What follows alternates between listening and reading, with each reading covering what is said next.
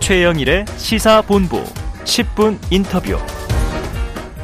네, 화제 이슈를 콕 짚어보는 10분 인터뷰 시간입니다. 요즘 뉴스에서 이 푸르밀이라는 기업의 이름 자주 들으셨죠? 푸르밀. 그런데 이제 또 잘 모르시는 분들도 제품명을 들으시면 더 친숙합니다. 가나 초코우유, 비피더스 이런 제품을 만드는 이게 44년이 된 중견 기업인데요. 자, 범 롯데가의 유제품 전문 기업 이 푸르밀이 지난 17일 전 직원에게 메일을 보냈습니다. 11월 말에 사업을 종료하겠다. 야, 곧 다가오는 11월인데요. 이, 이 통보가 논란이 되고 있죠.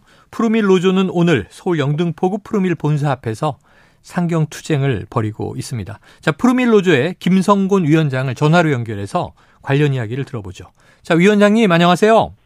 예, 안녕하십니까. 예, 오늘 이 서울 푸르밀 본사 앞 상경 투쟁 있는 날인데 이렇게 연결 감사드립니다. 현장 분위기는 어떻습니까? 아, 지금 질서정연하게 집회를 시작해서 방금 집회를 끝냈습니다. 아, 방금 끝났습니까? 예, 예, 예, 1시 종료 예정이었다고 하니까 예, 예. 예, 짧게 했군요. 사측 반응은 어떤지도 궁금하고요. 좀 대화 시도가 있었습니까? 사측 반응이라면 뭐 이따 이따 표현할 수가 없습니다. 오늘도 오너들은 다 출근을 안 했기 때문에 아, 네네. 네, 얼굴을 볼 수가 없었습니다. 허허, 오너들은 얼굴도 볼 수가 없었다.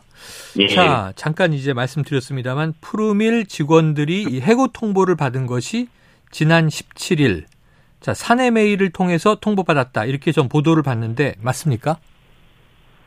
예, 그리고 언론에서 좀 잘못된 게 있는데 네네네. 말씀 주세요. 지금 개개인별로 이메일 통보를 받은 게 아닙니다. 아, 그래요. 단지 그 공고 하나 사내 게시판에 딸랑 한 장 붙여놓은 거 그게 전부였습니다. 아, 공고 하나가 사내 게시판에 붙인 게 다였다. 예, 예. 직원 개별 이메일로 통보된 것도 아니다. 절대 아닙니다. 어, 어, 그럼 직원들 반응은 어땠습니까? 솔직히 표현을 못하죠. 예. 진짜 그 배신감, 어?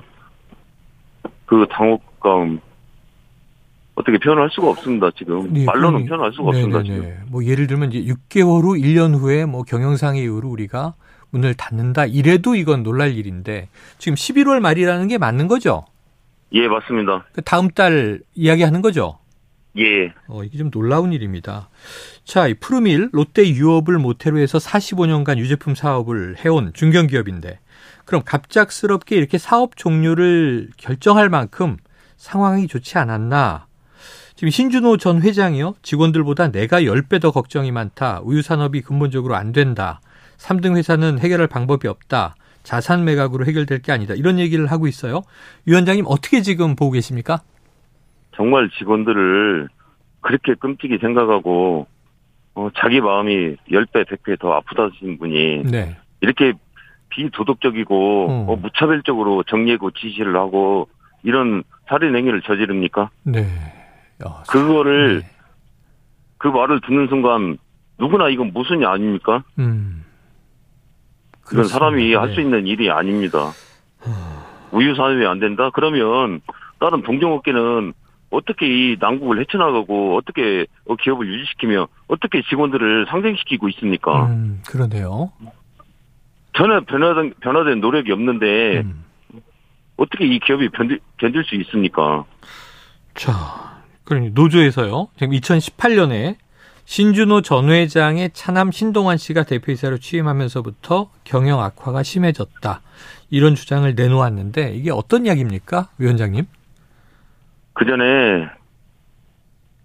전에 나무식 대표이사가 있을 때는 참 회사 건실하게 들어갔고 흑자도 아. 많이 나고 참 괜찮았습니다. 네네. 회사가. 네. 근데 지금 신동환 대표이사 취임 이후 회사는 적자를 계속 반복하며 음. 그 적자 폭이 눈덩이처럼 커지고 회사가 지금 현재 이 상태까지 오게 됐습니다. 네.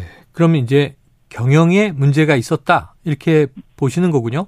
예, 저희들은 그렇게 보고 있습니다. 네. 2018년 이후 급격히 악화됐다. 예, 예. 이 경영자, 경영상의 문제다. 지금 이렇게 이제 암시를 하시는 것 같고요. 자, 24일, 지난 월요일이었습니다. 푸르밀 노사가 첫 대면에서 교섭을 가졌다고 하는데, 여기서는 어떤 이야기가 좀 오갔나요? 특별히 크게 뭐 이슈화 될 만한 내용 없었습니다. 아, 아, 노조에서는 당연히 이거 부당하다, 말도 안 된다, 이런 얘기 하셨을 거 아니에요? 모두 저희들 입장, 저희들이 처한 상황, 그리고 회사가 지금 하는 행동이 네. 절대 정당화되지 못 부당하다 음. 다 외치고 설명해드렸고 네네. 거기에 대한 대책을 요구한 건 맞습니다. 네. 그런데 아무런 답이 돌아오지 않았다? 뭐 현재로서는 아직 저희들의 어떤 확고한 뭐 어떤 답을 준 건 없고 네. 저희들 또한 아직까지는 뭐 회사에서 어- 어떤 언지를 받지 않았기 때문에 네. 끝까지 투쟁할 것을 네. 저희 항상 저분들끼리 서로 동두드려주고 약속하고 있습니다. 네네. 자, 그래서 보니까 사측에서요, 이 폐업이나 청산이 아니라 사업 종료, 사업 종료, 이게 무슨 게임도 아니고요. 종료라는 표현이 등장했는데, 이 눈여겨볼 대목인데, 왜 이렇게 했다고 보세요? 물론 거기에 대해서는 제가 이따 이따 사실적으로 말씀드릴 건 없지만은 네. 현재 모습은 아직까지는 사업 법인이 살아 있고 네네. 그런 상태에서 지금 직원들을 정리하고 통보를 아, 보낸 것이고 예. 그거는 뭐 언론에 나오는 듯이 뭐 법인을 유지시킬 때는 당연히 이유가 있으니까 유지시키는 거 아니겠습니까? 음. 그러니까 사업체 자체의 문을 닫는 게 아니라 유지하면서 직원들에게 해고 통보를 했다. 자, 그런데 위원장님, 이 프로밀에서 최근 5년간 정부로부터 한 예, 예. 4억 4천만 원 정도 지원금을 받았다는 게 밝혀졌습니다. 예, 이 노동부로부터 일자리 창출 목적의 예산을 지원받고 예, 예. 오히려 뭐 직원을 늘리기는커녕 수백 명의 직원에게 지금 해고 통보했다는 상황이 맞는 거죠? 현실적으로 안타깝지만 맞습니다. 네, 이게 팩트인 거군요.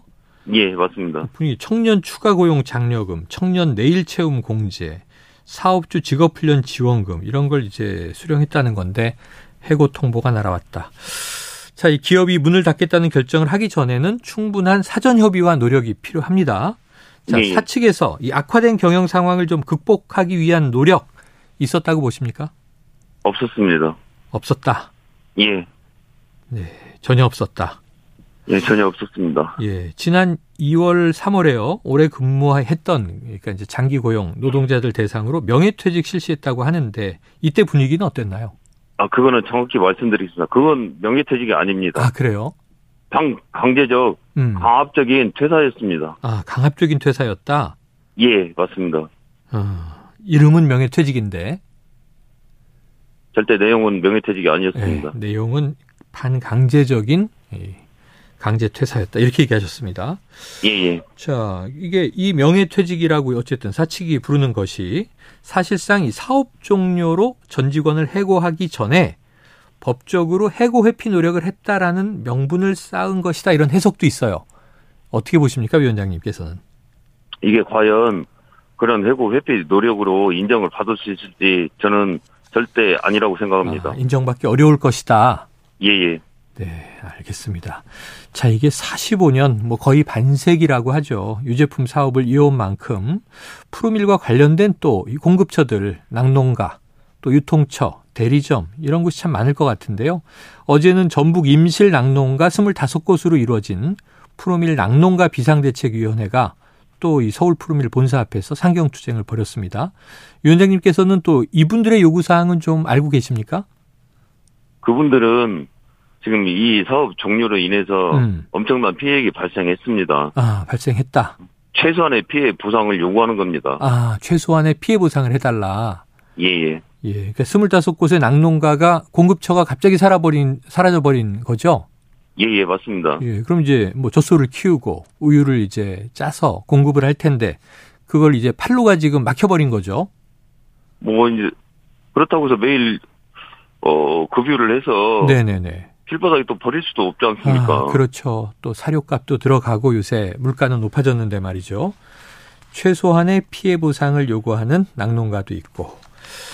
자, 이 어제 낙농가 비상대표위원회가 신동한 푸르밀 대표와 면담을 요청했지만 자리에 나온 것은 어, 오히려 이제 비상대책위원장이었다. 지금 푸르밀 노조는 협상 창구가 있습니까? 위원장님? 예, 아, 네네. 지금 이 프로밀 노조 입장에서는 사측과 협상 창구가 있나요? 아, 뭐, 다음 주 월요일에 2차 교섭이 잡혀 있습니다. 월요일에 다음 주 월요일. 예, 예. 예. 알겠습니다. 10월 마지막 날인데 지켜봐야 될 것 같고요. 정부도 지금 산의 중요성을 파악한 것 같습니다. 국정감사에서 이정식 고용노동부 장관이 끝까지 챙겨보겠다 이렇게 얘기를 했고요. 또 정황근 농림축산식품부 장관도 농민에 대해서 최선을 다해 지원하겠다 이런 입장들을 냈는데 혹시 정부 쪽하고 노조 사이에 좀 대화 채널이 있습니까? 대화 채널이 없습니다. 없다. 그럼 지금까지 예. 뭐 정부 쪽에서 어떤 이야기도 전하거나 듣거나 한 게 없으신 거네요. 예, 예. 알겠습니다. 자, 31일 월요일 어떤 요구 사항 제시하실 건가요?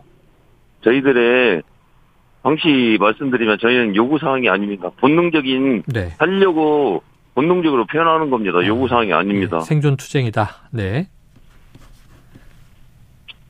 그러면 저희들의 예. 항시 생각은 똑같고 네. 표현 방식도 똑같습니다. 음. 저희 가정을 지키고 싶고 네. 일터를 지키고 싶고 네. 이 자리에서 직장 생활의 마무리를 하고 싶습니다. 음. 알겠습니다. 가장 이제 원론적인 원초적인 이야기를 해 주셨습니다. 오늘 말씀 여기까지 듣죠. 위원장님 말씀 고맙습니다. 예, 감사합니다. 예, 자 푸르밀 노동조합 김성곤 위원장이었습니다.